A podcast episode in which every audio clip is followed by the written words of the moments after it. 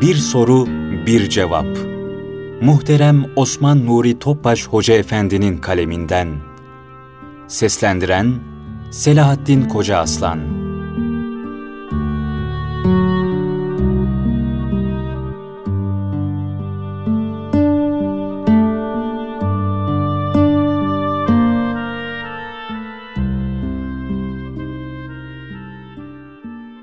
Soru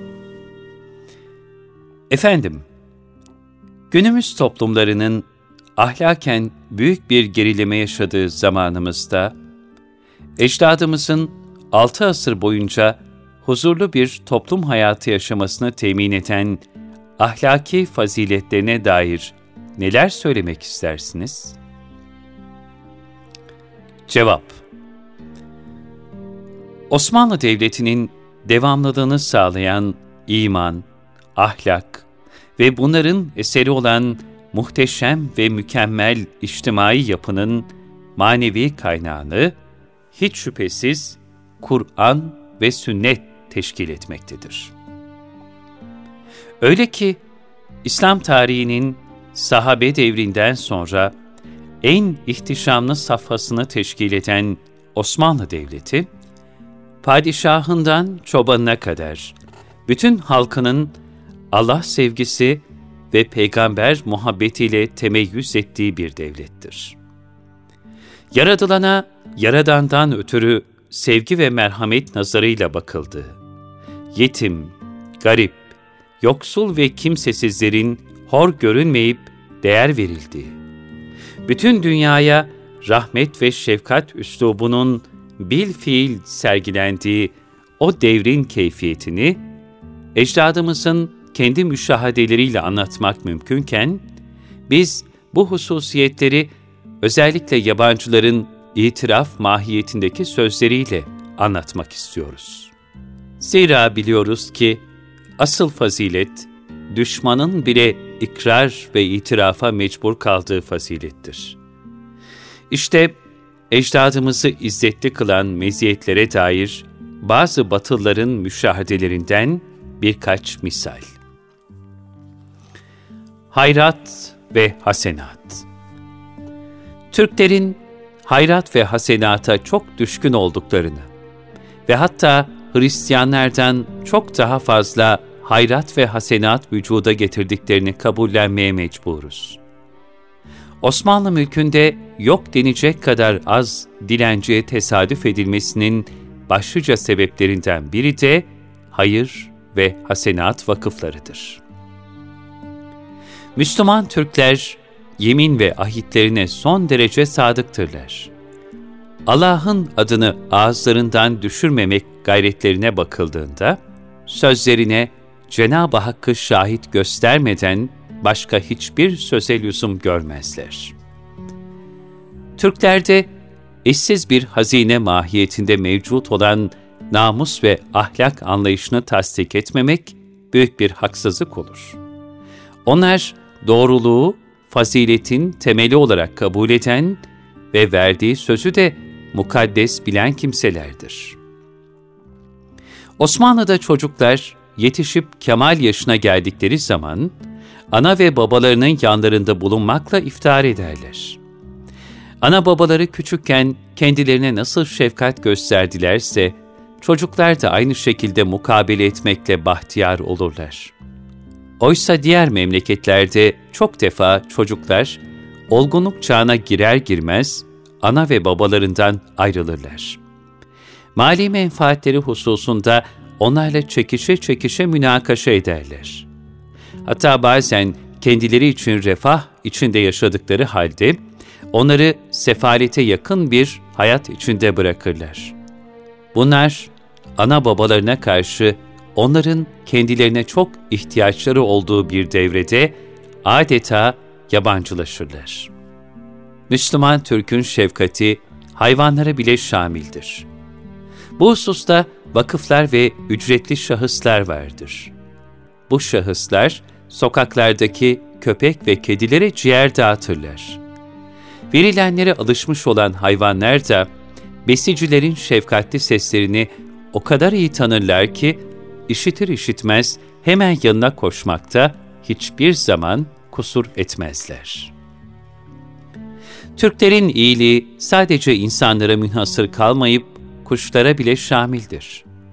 İçlerinden bazıları pazar kurulan yerlere muntazaman devam ederek kafeslerde satılan kuşları satın alıp hemen azat ederler.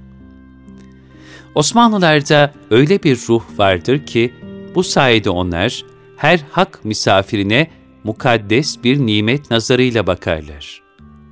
Ev sahibi misafirine evinin en güzel dairesini tahsis ederek her hizmetini canla başla yapar. Hatta misafiri hastalandığı zaman hekime parasını dahi verir. Zira misafire masraf yaptırmayı ayıp saymaktadırlar. Misafir evden ayrılırken de orada kalmak suretiyle gösterdiği lütufkarlığın bir minnet ve şükran hatırası olarak ev sahibinden kendisine birkaç hediye de takdim edilir. Türkler birbirlerine saygı duyan iyi niyetli insanlardı. Yemek yerken çoğu zaman görmüşümdür. Yanlarından bir fakir geçiyorsa onu kendileriyle birlikte yemek yemeye çağırıyorlardı. Bu bizim hiç yapmadığımız bir şeydi. Türklerde sohbet edenlerin ifadeleri veciz ve telaffuzları da pek temizdir. Tebessümlerinde incelik ve el hareketlerinde ayrı bir zarafet ve sadelik vardır. Ecnebileri en çok hayrette bırakan cihet, birkaçının birden konuşmayıp yalnız birinin söz söylemesidir. Konuşan umumiyetle sözünü pek kısa tutar. Dinleyen de söz bitene kadar güzel bir dikkat halindedir. Birbirlerine karşı fikirlerini hürmetle müdafaa ederler.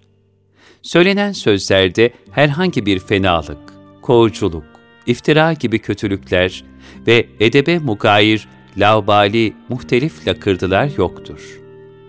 Yaşlı ve büyüklere karşı hürmetle onların hakkına riayet, hayal edilemeyecek bir nezaket içindedir. Diyebilirim ki Osmanlıların ahlaki hususiyetleri insanı adeta tesir eder. Yürüyüşlerinin serbestlik ve ihtişamı, misafir kabullerindeki güler yüzlülükleri ve nihayet selamlığa girip çıkarken riayet ettikleri teşrifatın zarafeti karşısında hayran olmamak elde değildir.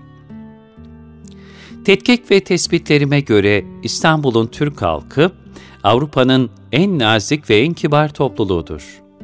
Koca şehrin en ıssız sokaklarında dahi bir yabancı için hiçbir hakaret ve zarara uğrama tehlikesi yoktur. Hatta namaz vakitlerinde bile camileri gezmek kabildir. Bu ziyaretlerde bir ecnebi, kiliselerimize dolaşan bir Türk'ten daha çok hürmet ve riayet görebileceğinden emin olabilir.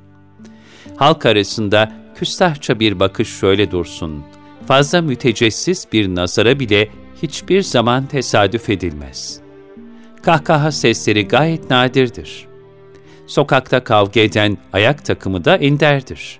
Kapı, pencere ve dükkanlardan hiçbir kadın sesi aksetmez. Müslüman Türkler arasında hayanın bir neticesi olarak kibir ve gurur adeta yok olmuştur. Çünkü kibir ve gurur, İslam'ın pek şiddetli bir şekilde yasakladığı menfiliklerdendir. Bundan dolayıdır ki, Osmanlı'nın yürüyüşünde vakar ve ihtişam olmakla beraber asla kibir ve azamet yoktur. O daima yavaş sesle konuşur. El ve kol hareketlerinde hiçbir zaman mütehakkimane bir eda sezilmez. Hizmetinde tatlılık ve kolaylık vardır. İşte ecdadımızı izzetli kılan meziyetlere dair bazı batılların müşahedelerinden misaller böyle. Velhasıl hayatlarını huzur ve saadet içerisinde geçirmek isteyen toplumlar, ecdadımızın bu yüksek sece ve ahlakından layıkıyla hisse almaya gayret etmelidirler. Cenab-ı Hak, mübarek ecdadımızın Hz. Peygamber sallallahu aleyhi ve sellem'den iktibas ettiği ulvi ahlaktan bizlere de hisseler nasip eylesin. Amin.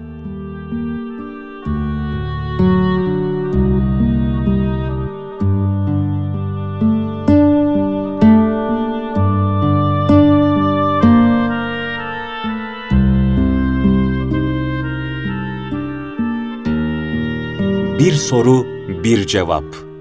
Muhterem Osman Nuri Topbaş Hoca Efendi'nin kaleminden. Seslendiren Selahattin Koca Aslan